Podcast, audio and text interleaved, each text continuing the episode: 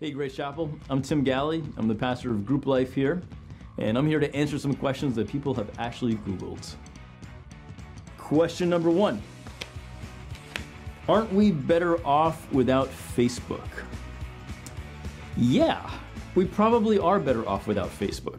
And considering that humans have been on this planet for thousands upon thousands upon thousands of years, and only the last 10 or so have we had Facebook, yeah, we probably are better off. Next one.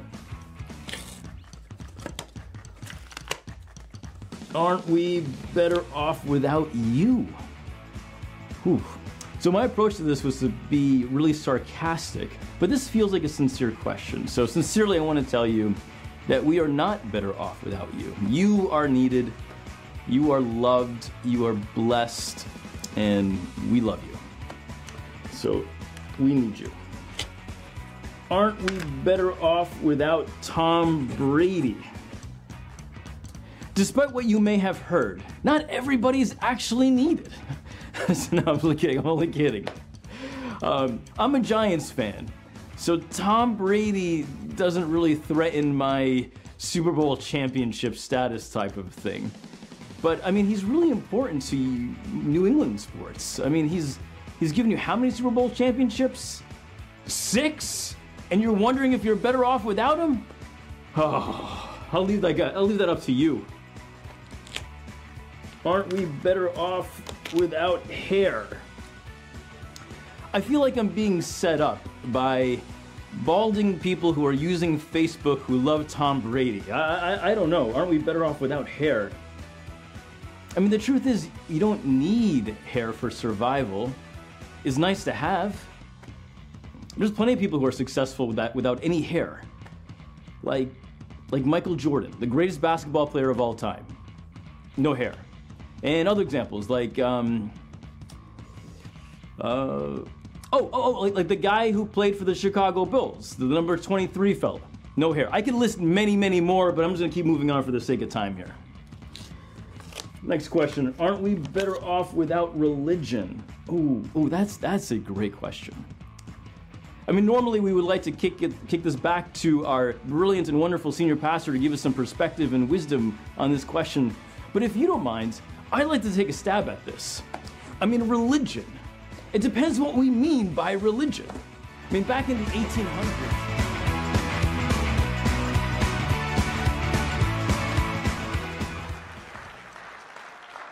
It seems like we're finally getting the hang of this video intro to this series, but anyway. Hey, one of my favorite things in the world to do is to go for a run in New York's Central Park. Whenever I'm in town, I try to find a way to do that those meandering pathways through centuries old trees and shrubs, the, the silver skyscrapers surrounding that green space, and the many fascinating humans of New York you bump into along the way. I just love it. And whenever I do, I inevitably find my way around to a section on the west side of the park known as Strawberry Fields. And there, set into the sidewalk, is a memorial to John Lennon, the legendary singer songwriter of the Beatles. And it bears the one word title of one of his most memorable songs, a song in which he asks us to imagine a different kind of world, a world with no heaven or hell, with no possessions or countries, with nothing to kill or die for, and no religion. Would that be a better kind of world, a world without religion? It's a question that a lot of people are asking these days. Not just asking, but actually declaring it to be so. The outspoken atheist Christopher Hitchens put it most bluntly, perhaps, in the subtitle of his best selling book How Religion Poisons Everything. Now, Hitchens and his camp argue that most of the world's evil has been caused by or exacerbated by religion in all of its forms. A blogger puts it this way What has religion got to offer but war, intolerance, hatred of other religions and minority groups, and poverty? Religion should not only be banned from classrooms, but from the whole planet. Religious people, the argument goes, are narrow minded, weak willed, emotionally crippled, sexually repressed, and not much fun at parties. Now, the case is not without merit. An awful lot of wars have been fought over religious differences and religious rivalries.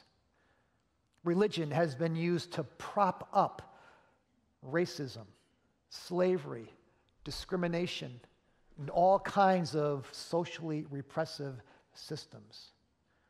Religious leaders and institutions have abused their authority in, in the worst kinds of ways. And, and we all know religious people of every stripe who are self righteous, mean spirited, hypocritical, and not much fun at parties.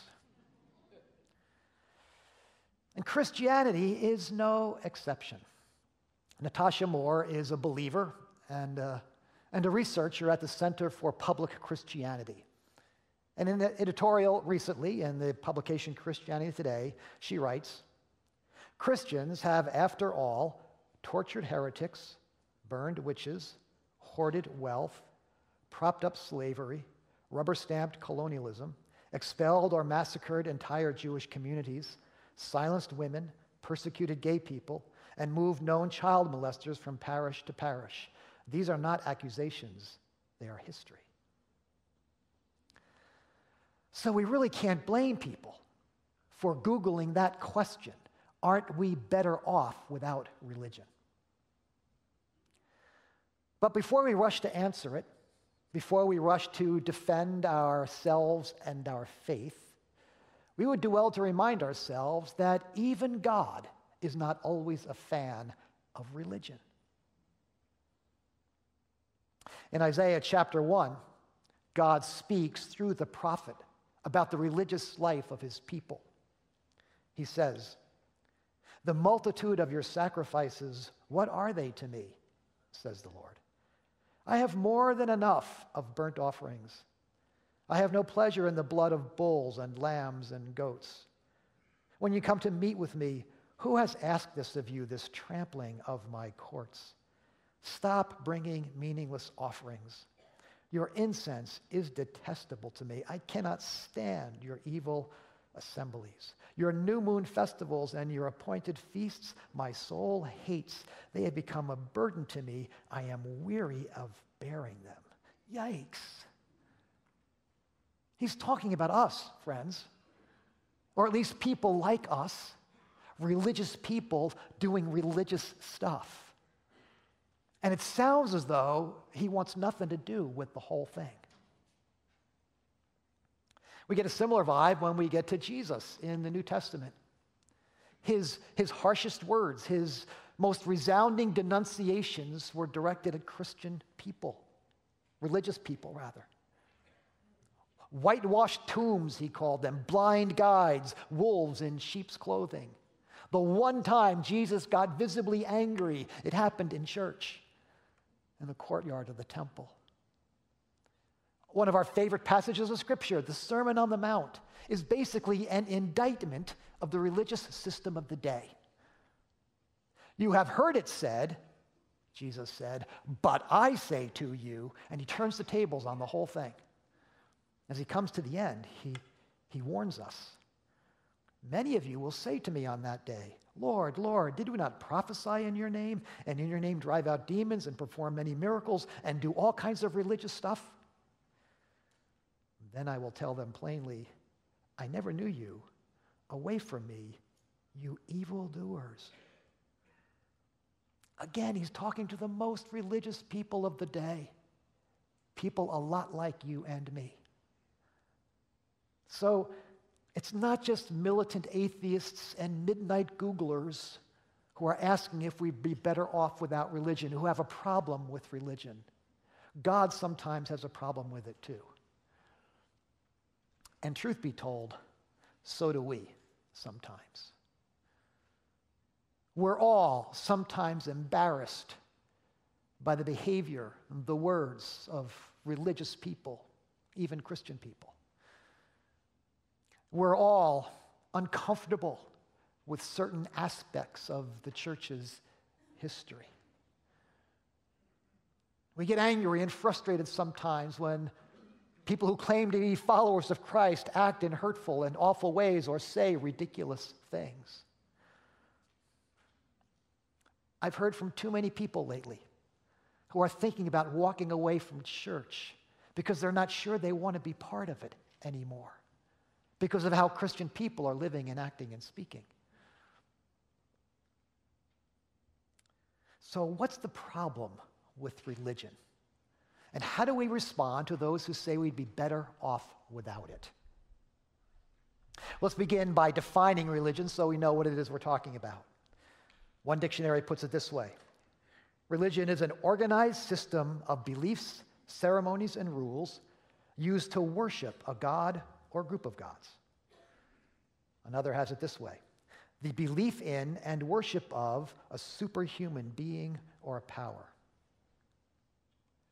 So, religion is more than faith, it's more than belief. Religion begins with belief, begins with faith in something, but then it adds to that belief rituals and regulations and systems and structures and some kind of organization. And while we're at it, we should point out that religion, religion is, contrary to popular opinion, on the rise in the world today. Let's just survey the landscape for a minute. Christianity is the largest of all religions in the world, about 32%, and growing, particularly in the global south and in, uh, in East and South Asia. Islam is next at about 24%. And it is the fastest growing religion, primarily because of birth rates. Hinduism accounts for about 15% of the population, mostly in India and South Asia. Buddhism is at about 7% and not increasing. Folk and tribal religions are at about 7%. Judaism, while influential, is a fraction of 1%, along with all the other, a whole lot of other religions. And then atheists or nones represent about 15% of the population. But that number is expected to decrease in the decades to come. So, in spite of the secularizing trend we hear about in much of the media today, once you step outside of white Western European culture, religion is on the rise just about everywhere. So religion shows no sign of going away. In fact, with numbers like this, it's hard to imagine this world that John Lennon is describing without religion. So, why is that? Why is religion so pervasive and so resilient?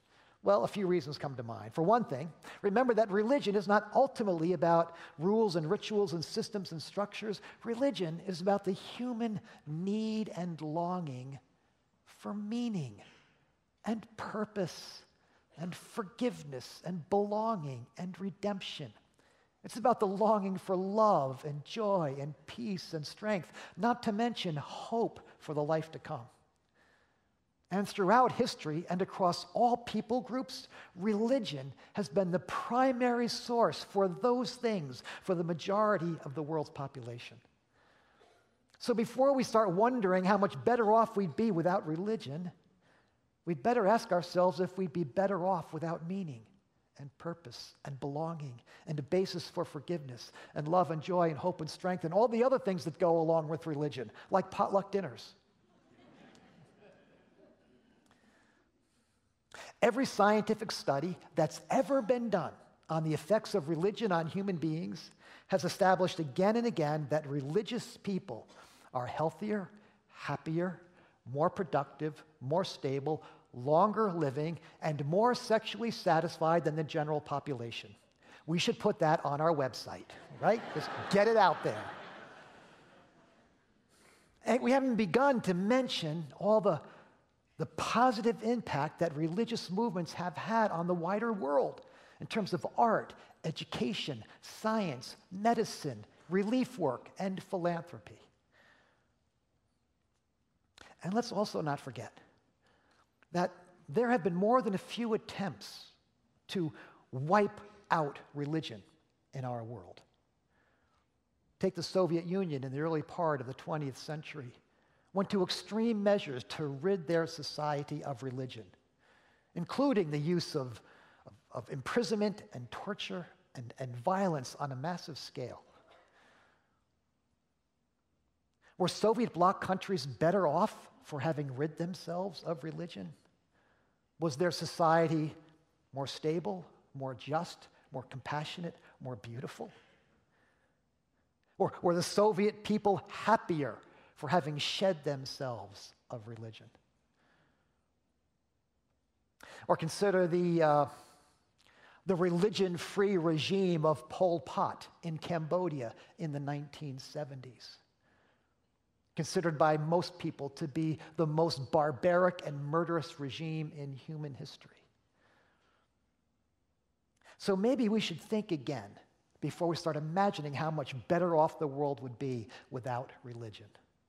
Maybe the problem isn't really religion, maybe it's bad religion. Let's think about it in, a, in another context. Let's ask this question Aren't we better off without drugs?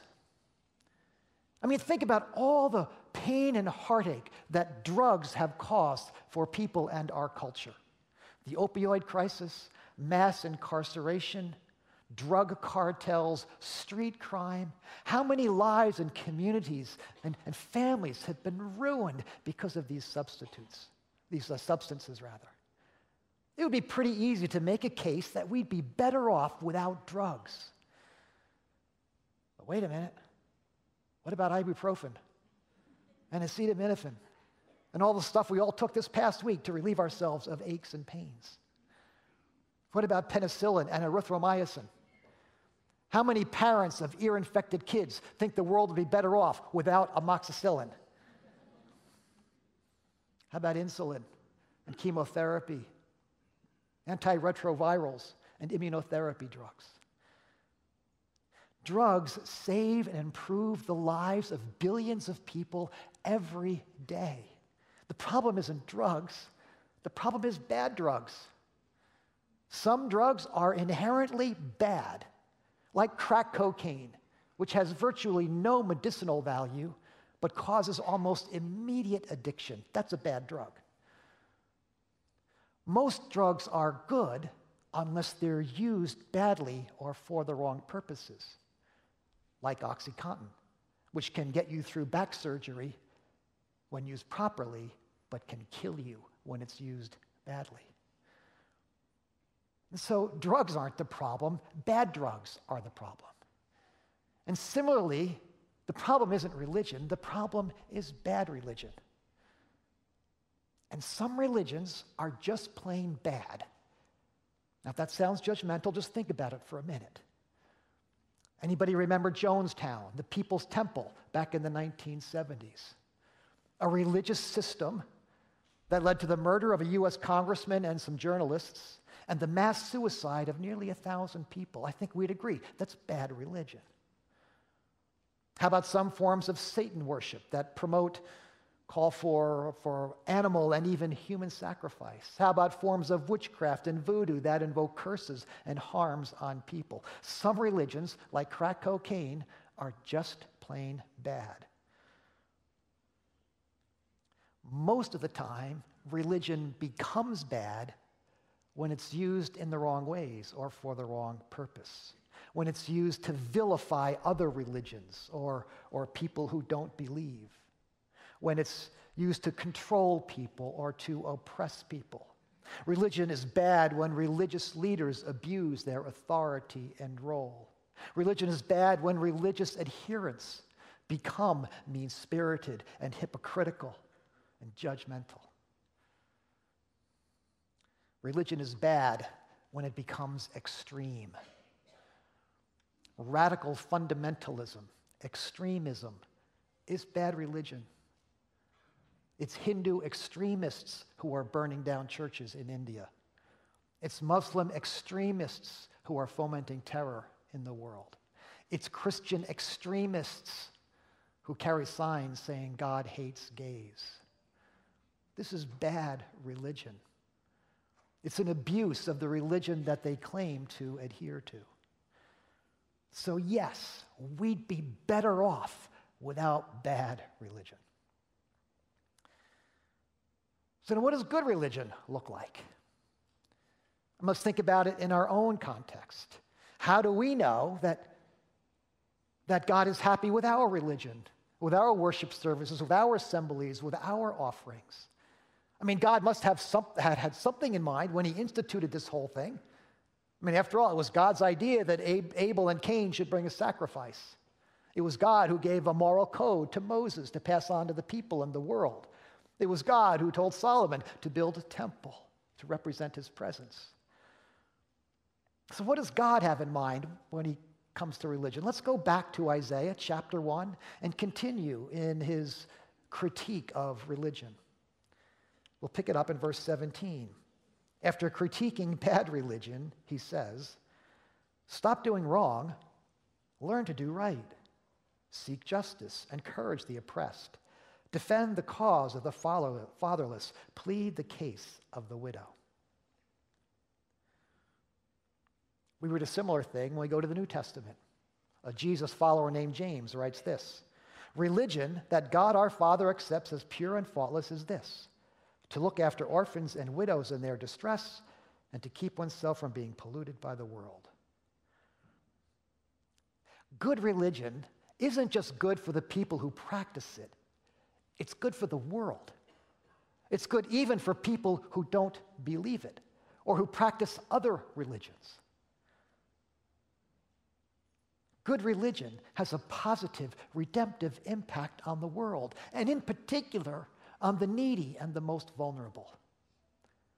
And most religions do this. When properly understood and practiced, most religions promote good in the lives of their people and in the wider, wider world. We've already seen that, that most religions point people towards healthier, happier, more productive lives, and also more generous and compassionate lives. Islam teaches people to pray five times a day, not a bad thing and, and to give alms to the poor.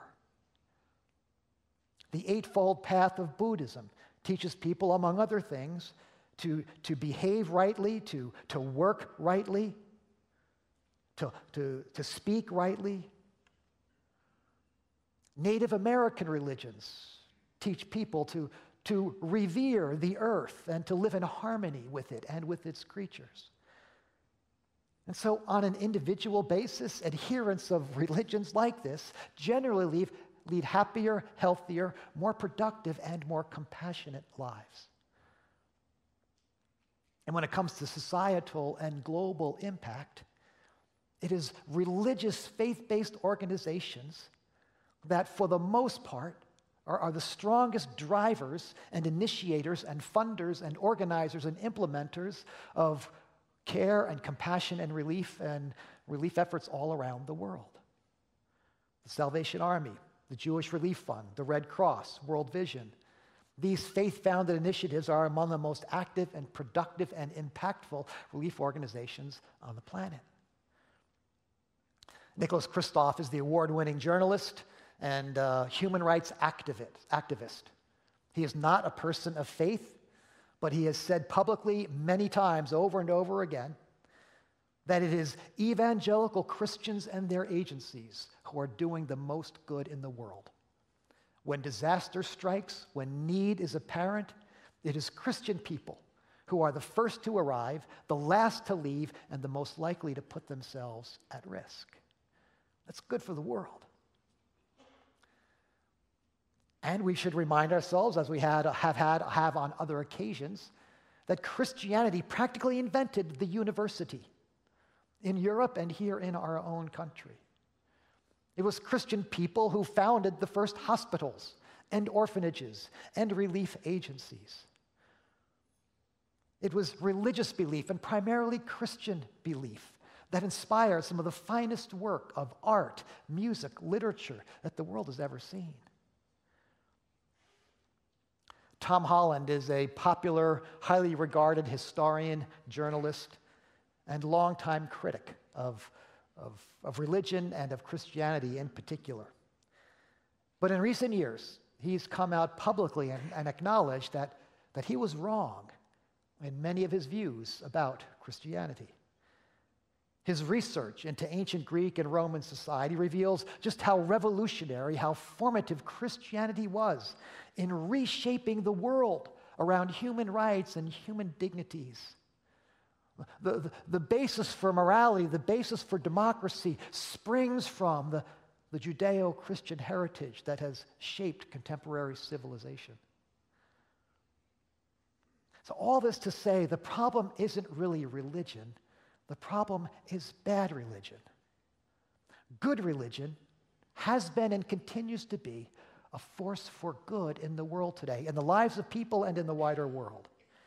And so the plain truth is a world with no religion, too, would be a lonely, dull, and dangerous place. Okay, everybody with me? All right. Now, does that mean all religions are basically the same? That religions are equally valid? Well, not really.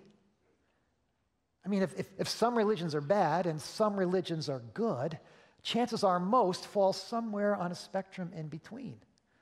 Some are less bad, some are more good. The answer isn't to reject all of them, all religion. The answer is try to determine which one seems right and best. It's very common for people today to, to say that, you know, all religious roads lead to the top of the mountain. And there's a sense in which there's, there's some truth there. We've already seen almost all religions begin with the human need for, for forgiveness and belonging and meaning and purpose. Almost all religions involve some of the same practices prayer and worship and scripture and, and concern for the poor and moral living. And so it, it's reasonable to suggest that, that all religions seem to lead to the top of the mountain, but that begins to break down when you think about it. For one thing, every religion, pretty much every religion, believes it's, the, it's better than the other religions, that it's probably the best religion and maybe the only true religion. Well, they can't all be best, and they can't all be true, especially because they often contradict each other. For another thing, different religions take us in different directions. A religion that worships Satan is going to look a whole lot different than a religion that worships God. A religion that defines ultimate reality in terms of impersonal cosmic energy is going to feel very different than a religion that defines ultimate reality in terms of a personal, benevolent being. And for a third thing, we've seen that even good religions can go bad and can lead us to some dark and dangerous places. So, while it's reasonable to say that all roads lead up the mountain, it's equally reasonable to say they all might not get you to the top. Some of them will lead you to the top of other mountains, and some of them could get you lost or in trouble along the way. So, we don't have time to get into the question of comparative religions here. That's a subject for another sermon. My point is if, if you want to get up a mountain, the answer isn't to reject every road. The answer is try to determine which road is most likely to get to the top. And so that's the religious quest that every human being is on.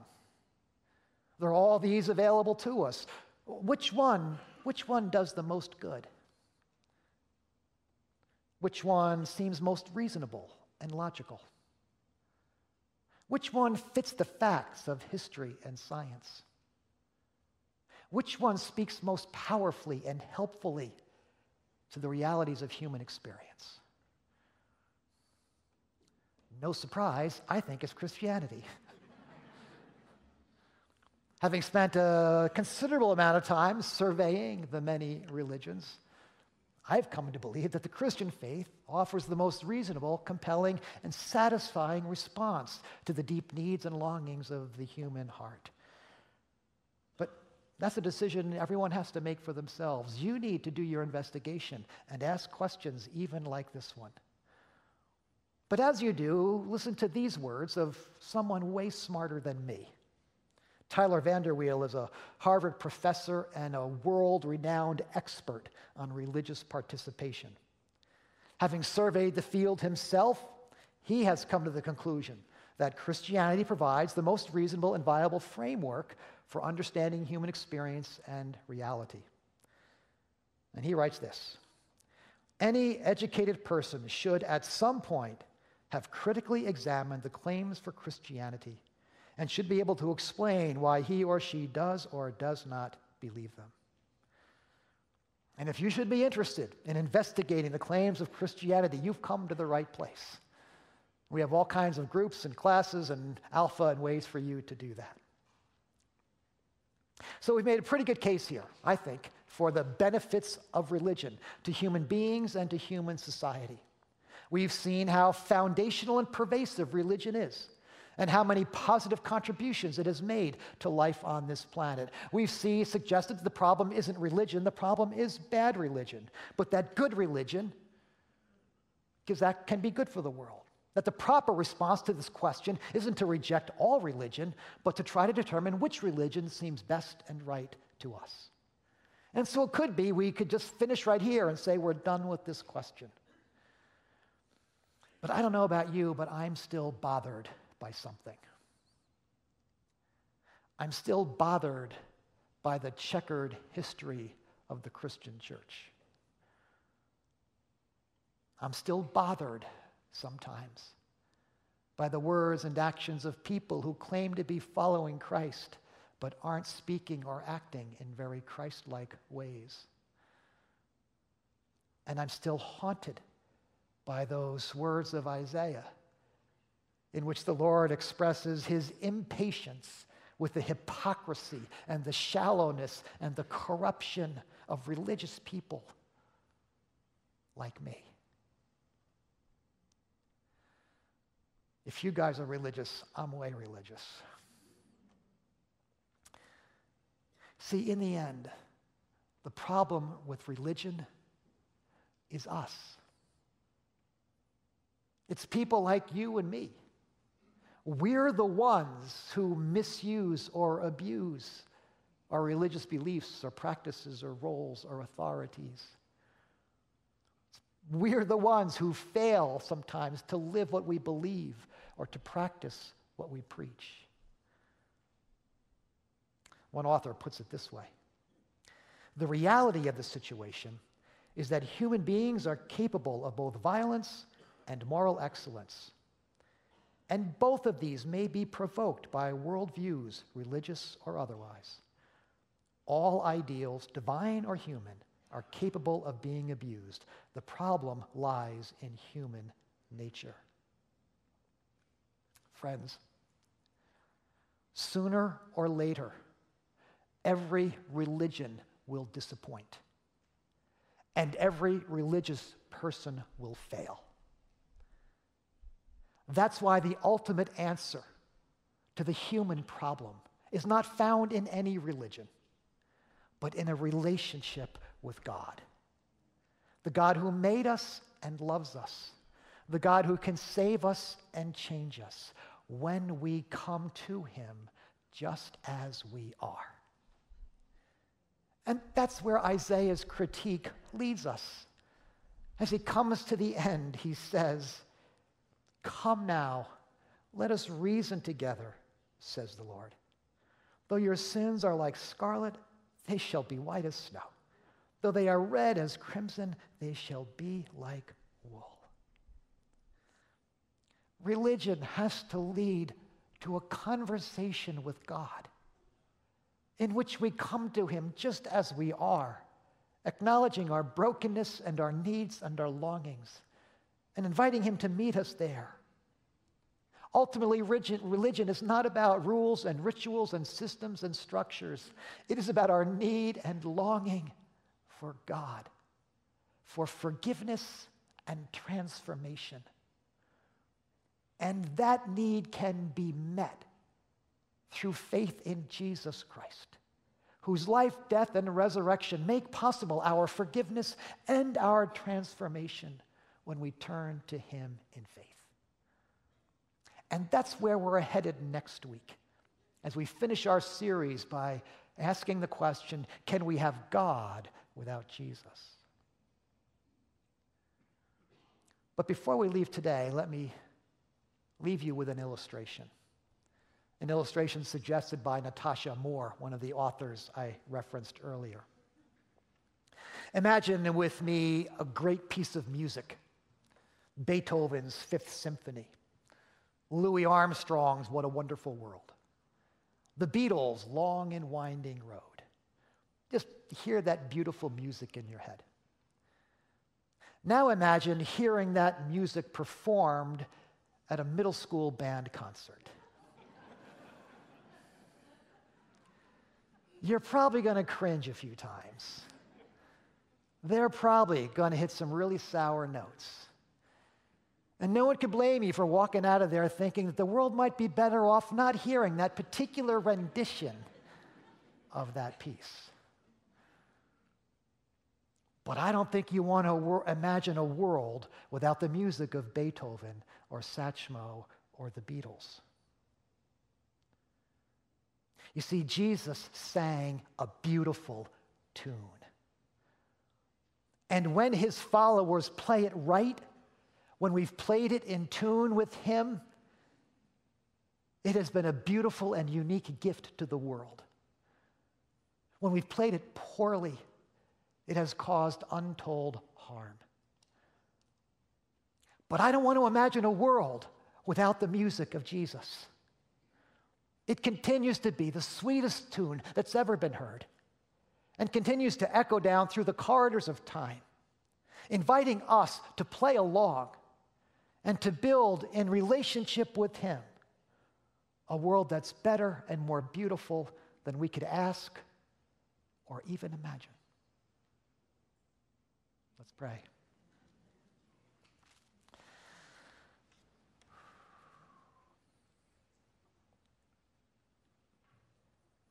Lord, we've had a lot to think about today a lot to wrestle with throughout this series. We're grateful for the minds you've given us to think and evaluate and critique and imagine. We're grateful for the scriptures you've given to us that speak into those questions with clarity and beauty and relevance. We're grateful for the people around us and the, a faith community that allows us to answer and wrestle with these questions. We're thankful for your Holy Spirit who helps each of us to hear what we need to hear. Lord, we pray that as we think on these things, you would meet each one of us where we are. That those who are seeking the right way, a path to you, that they might find it. They might find it in Christ.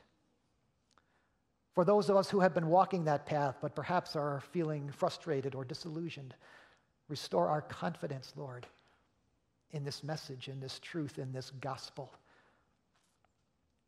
And Lord, for all of us as we seek to live out this gospel in a wider world, may we do so with grace and honesty and intentionality so that the world around is truly a better, better place because of our presence, beginning in our own homes and schools and workplaces and neighborhoods, and then to the wider world beyond.